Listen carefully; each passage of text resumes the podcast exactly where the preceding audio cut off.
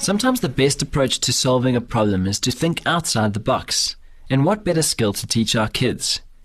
Good day and thank you for joining us for the Focus on the Family Minute. There's a difference between being artistic and being creative. Creativity is about solving problems by looking at things from a different perspective. It's a matter of learning to consider multiple solutions and thinking through a number of possible outcomes. Instead of simply saying something won't work, a creative person will usually try to figure out a way to make it work. And creativity isn't something you have to be born with, it's a skill, just like maths or reading, and it's something every child can learn.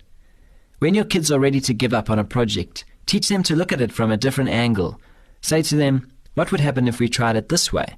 Then, if it doesn't work, help them try something else. The key is to think outside the box and to teach your kids to do the same.